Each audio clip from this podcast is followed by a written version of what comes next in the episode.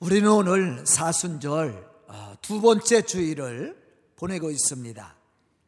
이 사순절 기간 동안 우리 성도들은 우리를 구원하기 위해 오신 예수 그리스도를 생각해 봐야 됩니다.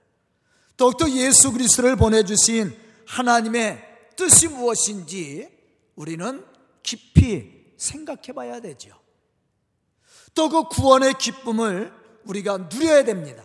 더 나아가서는 그 구원의 기쁨을 증언하는 복음의 사람들로 하나님의 구원을 이루어갈 수 있어야 됩니다. 요한복음 2장 23절에 보면 예수님은 6월절에 예루살렘에 계셨습니다. 또 많은 사람들이 예수님을 따라다니면서 예수님이 행하시는 표적을 보고 예수님을 믿었다고 했어요. 그런데 요한복음 3장에 3장 2절에 보면 이러한 예수님에 대한 소식을 들었던 당시 최고의 종교 지도자요 율법 학자이며 또 사내들인 공예원이었던 니고데모가 예수님을 찾아왔습니다. 그것도 밤중에. 왜냐하면 이목이 있죠. 니고데모는 사내들인 공예원이었고 또 바리새인이었고 철저한 유대인이었습니다. 그렇기 때문에 사람들의 눈을 피해서 밤에 예수님을 찾아왔습니다. 예수님은 당신을 찾아온 니고데모에게 이렇게 말씀을 했어요. 사람이 거듭나지 아니하면 하나님 나라를 볼 수 없느니라. 아멘. 그런데 니고데모는 이러한 예수님의 말씀을 이해하지 못했어요. 그래서 니고데모가 어떻게 대답을 했어요? 아니 내가 나이가 몇 살인데 내가 어떻게 모태에 다시 들어갔다가 태어날 수 있습니까? 그렇게 얘기했다라는 거예요. 이러한 니고데모를 향해서 예수님이 말씀하신 것이 뭐예요? 성령으로 거듭나야 된다라고 그랬어요. 그러면서 예수님이 또 하나의 비유를 들어서 얘기했습니다. 구약에 있는 말씀을 모세가 광야에서 뱀을 들어 죽어가는 이스라엘 백성들을 살린 역사적인 사건을 통해 당신이 십자가의 죽으심으로 세상을 구원하러 오신 메시아임을 이야기를 했다라는 거예요. 그리고 예수님은 본격적으로 기독교 진리 가운데 가장 핵심적인 구원의 참 복음에 대해서 말씀을 했습니다. 그것이 오늘 본문 말씀이에요. 본문 16절에 보면 예수님이 이렇게 말씀하고 계십니다. 하나님의 세상을 이처럼 사랑하사 독생자를 주셨으니 이는 그를 믿는 자마다 멸망하지 않고 영생을 얻게 하려 하심이니라. 이 말씀 다 애우고 있죠? 믿지 않은 사람들도 이 말씀 알고 있어요. 누구든지 예수를 믿으면 멸망하지 않고 영생을 얻는다고 얘기했어요. 구원받는 거 쉽습니까? 어렵습니까? 너무 쉬운 일이야.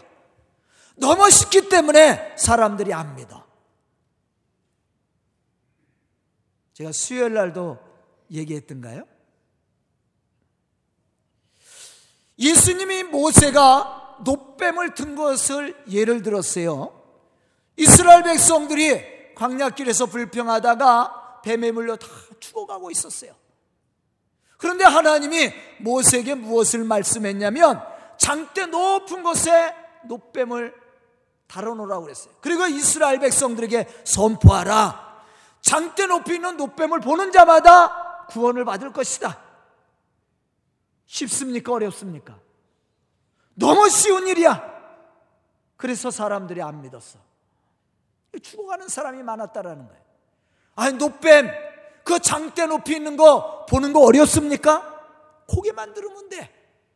너무 쉬운 일인데 사람들은 생각하기에 아니 그거 본다고 뱀에 물려서 이 독에 죽어가는 우리가 살 수 있겠느냐? 이렇게 의심을 했다라는 거예요.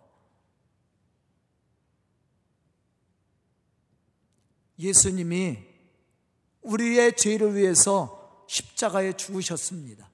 우리의 죄의 문제를 해결해 줬어.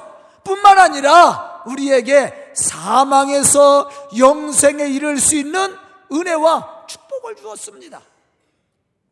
우리는 다만 그 예수 그리스도를 믿음으로 바라보기만 하면 돼요.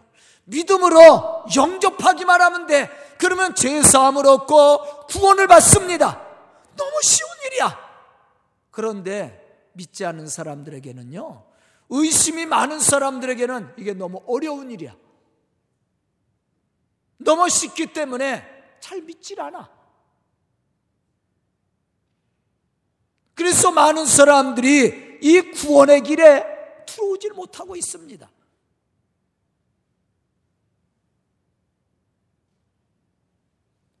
여기서 우리는 왜 하나님이 독생자 예수 그리스도를 세상에 보내서만 했는지 그 이유를 우리는 알아야 됩니다. 첫째는 사랑이죠. 우리를 사랑하기 때문에. 하나님은 우리가 하나님 앞에 죄를 지었음에도 불구하고 우리를 사랑했습니다. 그래서 하나님은 죄로 말미암아 영원한 형벌을 받아야 되었던 우리를 살리기 위해서 독생자 예수 그리스도를 세상에 보내주셨다라는 거예요. 에베소서 2장 4절로부터 5절에 보면 이러한 사실에 대해서 우리에게 말씀해 주고 있습니다. 국률이 풍성하신 하나님이 우리를 사랑하신 그 큰 사랑을 인하여 무엇으로 인해서? 하나님의 사랑으로 인해서 허물로 죽은 우리를 그리스도와 함께 살리셨고 너희는 은혜로 구원을 받은 것이니라. 우리가 구원을 받을 수 있었던 것, 우리가 하나님을, 하나님의 은혜를 입을 수 있었던 이유가 뭐예요? 하나님의 사랑이 있었다라는 거예요. 하나님이 우리를 사랑하사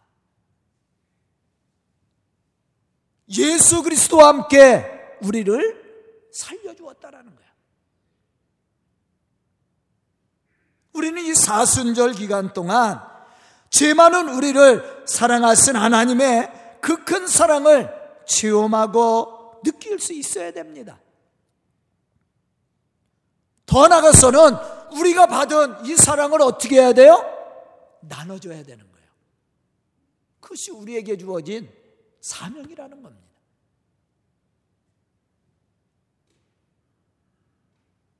그리고 또 하나는 죄와 허물로 죽을 수밖에 없었던 우리를 구원하여 하나님의 자녀된 권세를 누리게 하셨다라는 거예요. 아멘. 에베소서 2장 2절로부터 5절에 보면 이렇게 말씀합니다.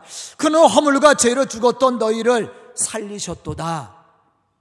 전에는 우리도 다 그 가운데서 우리 육체의 욕심을 따라 지내며 육체와 마음이 원하는 것을 하여 다른 이들과 같이 본질상 진노의 자녀이었더니 국률이 풍성하신 하나님이 우리를 사랑하신 그 큰 사랑을 인하여 허물로 죽은 우리를 그리스도와 함께 살리셨고 너희는 은혜로 구원을 받은 것이다.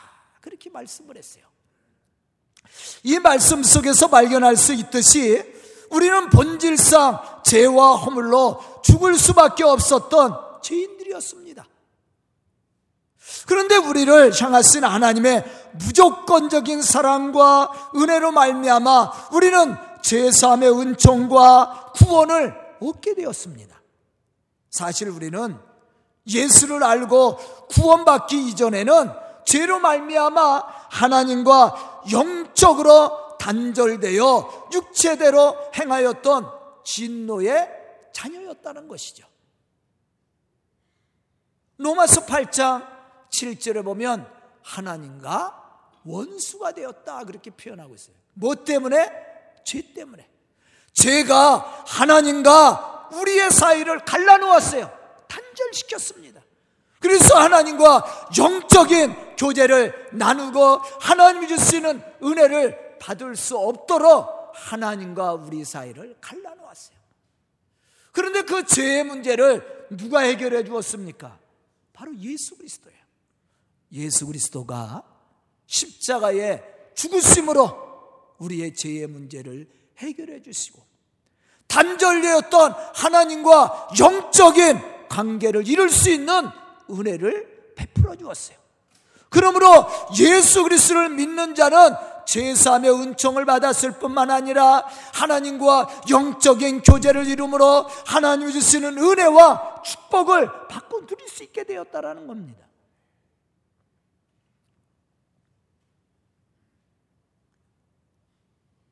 뿐만 아니라 그리스의 부활과 승천 그리고 하늘의 영광을 누리는 이 놀라운 은혜를 우리가 받게 되었어요. 우리가 이러한 축복을 받게 된 것은 우리에게 공로나 자격이 있어서 주어진 것이 아닙니다. 하나님의 무조건적인 사랑과 은혜로 되어진 것임을 우리는 분명히 알아야 됩니다. 로마서 3장 24절에 보면 이러한 사실에 대해서 우리에게 말씀해 주고 있어요.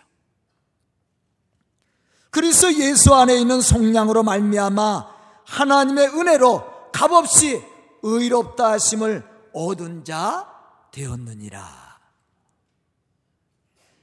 우리는 여기서 왜 예수님이 이 죄 많은 세상에 오셔야만 했으며 그를 보내주신 하나님의 참된 뜻이 무엇인지를 알아야 됩니다.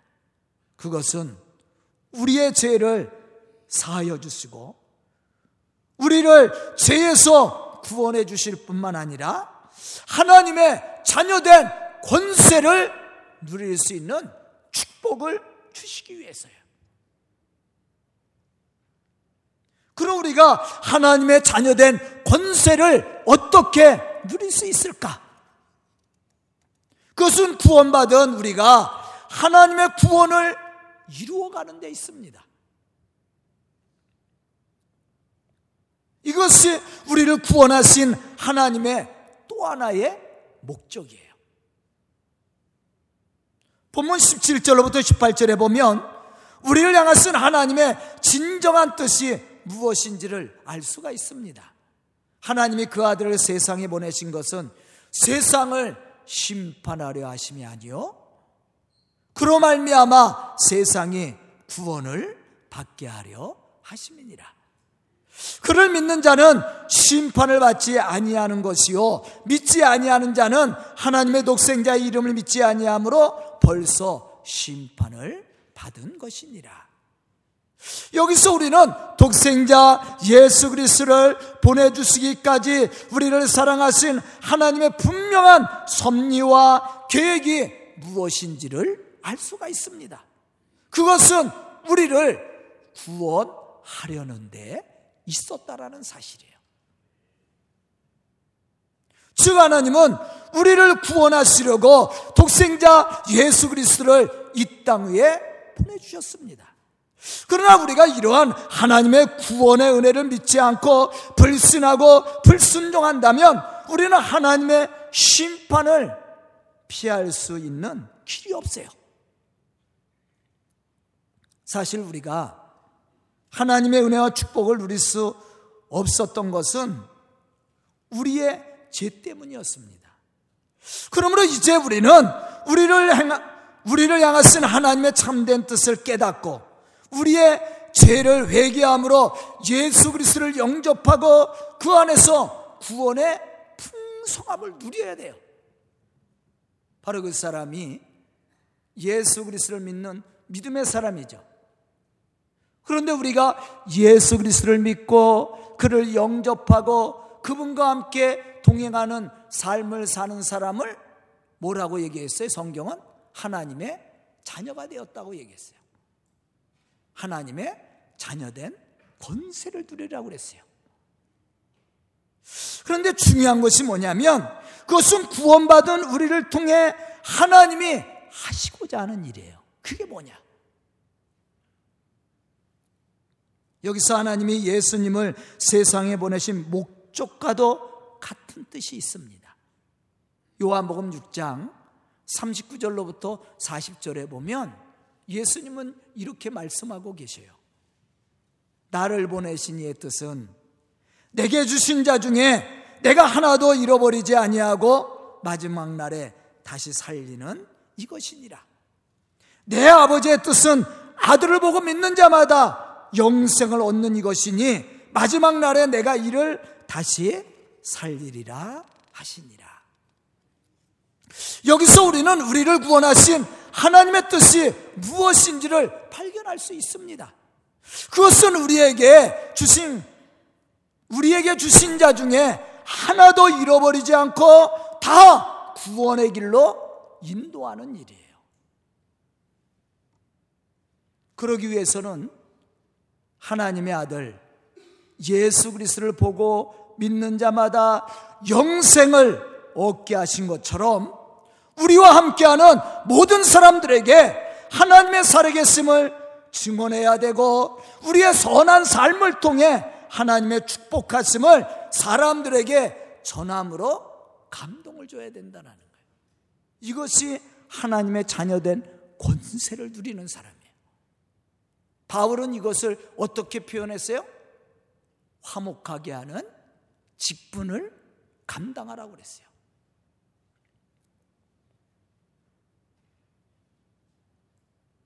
예수님께서 승천하시기 전에 제자들에게 부탁했던 말씀들이 뭡니까? 복음 전하라는 얘기예요. 땅 끝까지 이르러 내 증인이 되라고 얘기했습니다. 만민에게 복음을 전파라고 그랬어요.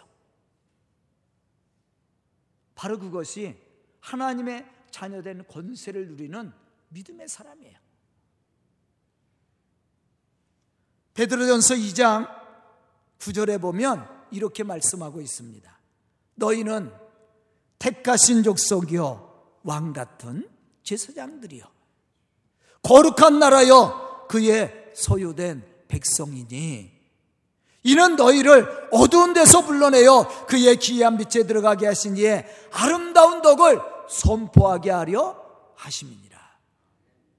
우리를 죄악 가운데서 하나님이 우리를 불러주었어요. 우리를 불러주셔서 하나님의 거룩한 백성으로 왕 같은 제사장으로 하나님의 소유된 백성으로 삼아주셨다라는 거예요. 그럼 우리가 하나님의 거룩한 백성으로 사는 방법이 뭡니까? 우리를 불러주신 하나님의 이 구속의 은혜를 증언하는 겁니다. 우리에게 주어진 사명이야. 교회에게 주어진 사명이 바로 그겁니다. 성도된 우리에게 맡겨주신 사명이 거기에 있어요. 하나님은 우리가 하나님의 거룩한 백성으로서 맡겨주신 사명을 감당해 나가기를 원하십니다. 그 사명은 우리가 하나님의 거룩한 백성으로서 하나님의 선하신 뜻을 따라 삶으로 하나님의 구원을 선포하고 하나님의 구원을 이루어가기를 원한다라는 거예요.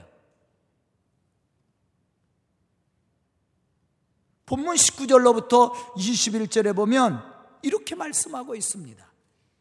그 정죄는 이것이니 그 빛이 세상에 왔으되 사람들이 자기 행위와 행위가 악함으로 빛보다 어둠을 더 사랑한 것이니라. 악을 행하는 자마다 빛을 미워하여 빛으로 오지 아니하나니 이는 그 행위가 드러날까 하며 진리를 따르는 자는 빛으로 오나니 이는 그 행위가 하나님 안에서 행한 것임을 나타내려 함이니라. 여기서 우리는 두 가지 사실을 알 수가 있습니다. 하나는 빛이신 예수 그리스도를 영접하지 않고 진리의 말씀을 따라 살지 않는 불신앙의 사람들이에요. 본문 말씀을 보면 이들은 자기의 행위가 악함으로 빛보다 어둠을 더 사랑한 자라고 말씀하고 있습니다. 여기서 어둠이 가리키는 의미는 하나님을 대적하는 악한 세력을 의미하고 있어요. 그러므로 이들은 하나님의 말씀을 따라 살지 않습니다. 오히려 복음을 배척하고 핍박하는 자들이에요. 이 사람들은 하나님의 말씀대로 살지 않고 빛이신 예수 그리스도를 닮으려고 하지 않습니다. 그러나 진리를 따는 자는 빛으로 나온다고 얘기하고 있어요. 여기서 진리를 따른다라는 말은 진리대로 행동한다라는 의미예요. 이는 곧 예수 그리스도를 통해 제사함과 구원의 은총을 입은 믿음의 사람이 참 진리 대신 예수 그리스도를 통해 가르침을 받고 행함으로 빛 대신 예수 그리스도 안에서 하나님의 영광을 높이 드러내는 의미를 가지고 있어요. 우리가 어떠한 삶을 살아야 돼요? 하나님의 영광을 드러내는 삶입니다. 그러기 위해서는 빛이신 예수 그리스도를 담는 그러한 믿음의 삶을 살아야 되고 예수 그리스도가 우리에게 삶의 본을 통해서 선한 삶을 통해서 우리를 깨우치고 우리에게 감동을 주고 우리에게 구원의 길을 열어준 것처럼 우리가 그러한 예수 그리스도를 닮아가는 삶을 살아야 된다라는 거예요. 그것이 바로 하나님의 자녀된 권세를 누리는 거예요. 우리가 하나님의 자녀가 되었다고 하면서도 우리가 하나님을 닮아가는 삶, 하나님의 거룩한 뜻을 이루어가지 못한다면 하나님의 자녀로서 자격이 없는 거죠. 우리는 무엇을 따라갑니까? 악한 사단의 세력을 따라가고 있습니까? 아니면 진리 대신 예수 그리스도를 따라가며 빛의 삶을 살고 있습니까? 생각해 봐야 돼요. 디모데전서 1장 15절로부터 16절에 보면 바울은 이렇게 말하고 있습니다. 믿보다 모든 사람들이 받을 만한 이 말이요. 그리스도 예수께서 죄인을 구원하시려고 세상에 임하셨다 하였도다. 예수님께서 세상에 오신 이유가 뭐야? 죄인을 구원하시려고. 죄인들을 구원하시려고 예수님이 세상에 오셨다라는 거예요. 그러면 예수 그리스도를 보내신 하나님은 하나님의 뜻은 뭡니까? 그 예수 그리스도를 통해서 죄로 죽어가는 영혼들을 구원하고 또 그들을 통해서 하나님의 이 복음의 역사를 이루기를 원하셨다라는 것이죠. 죄인 중에 내가 개순이라. 바울의 고백이에요. 그러나 내가 국류를 입은 까닭은 여기서 이제 바울이 하나님이 나를 사랑하고 예수 그리스도를 통해서 내 죄, 죄인 중에 개수였던 나를 구원하신 이유에 대해서 이제 이야기를 합니다. 내가 국류를 얻은 까닭은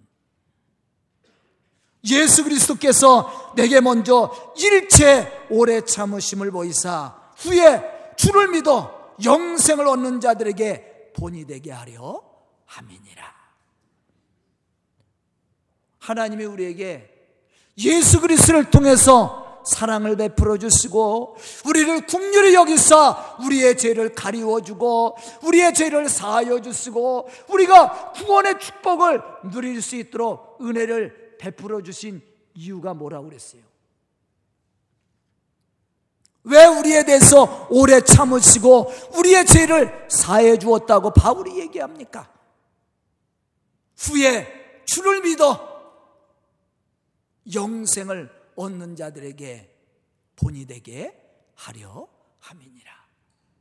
이것이 하나님의 자녀된 권세를 누리는 믿음의 사람입니다. 왜 하나님이 우리를 죄에서 구원해 주었습니까? 왜 하나님이 이곳에 하나님의 성전을 건축하고 교회가 되게 만들었습니까? 거기에는 분명한 목적이 있었다라는 거예요.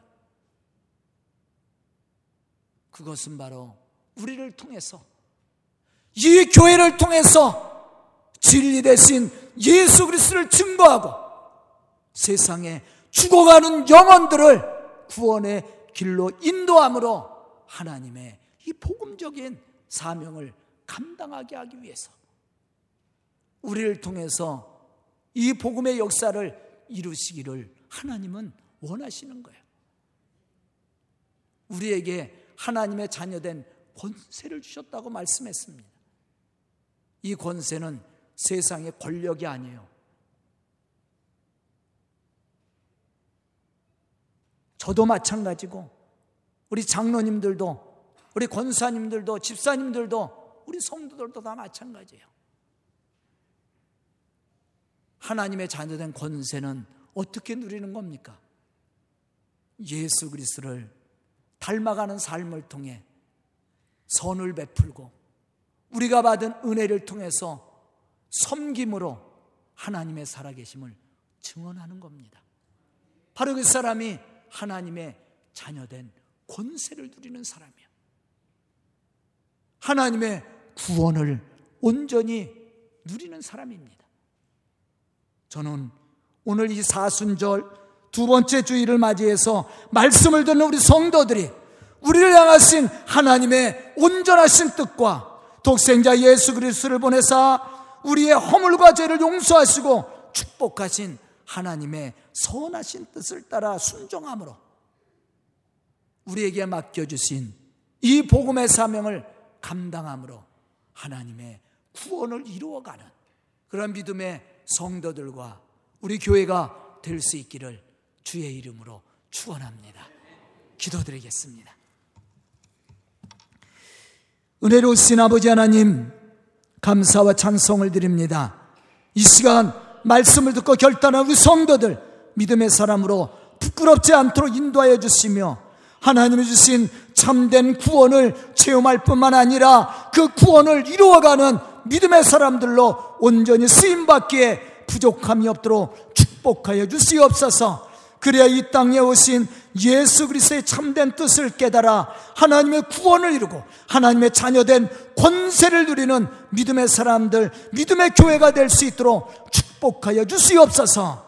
예수님의 이름 받들어 축복하며 기도드리옵나이다. 아멘.